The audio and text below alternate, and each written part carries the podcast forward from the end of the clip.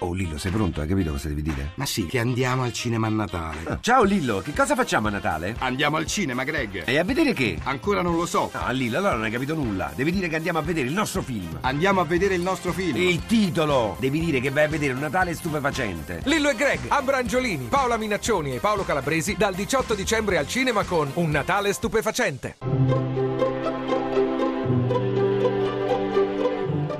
Il pensiero del giorno. In studio Nicoletta Tiliakos, redattrice del Foglio Quotidiano.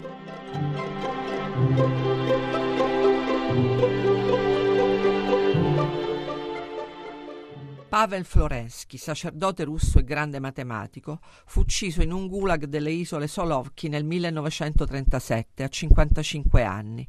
Nonostante le sue lettere inviate dalla prigionia alla famiglia venissero censurate e non vi potesse mai comparire la parola Dio, il suo epistolario è un documento eccezionale di fede in Dio e di amore per la vita.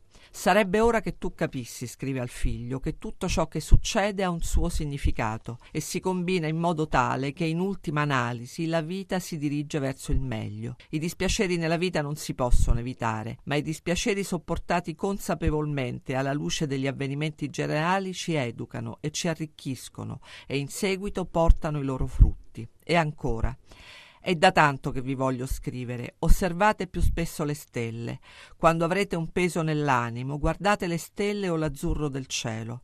Quando vi sentirete tristi, quando vi offenderanno, quando qualcosa non vi riuscirà, quando la tempesta si scatenerà nel vostro animo, uscite all'aria aperta e intrattenetevi da soli col cielo. Allora la vostra anima troverà la quiete.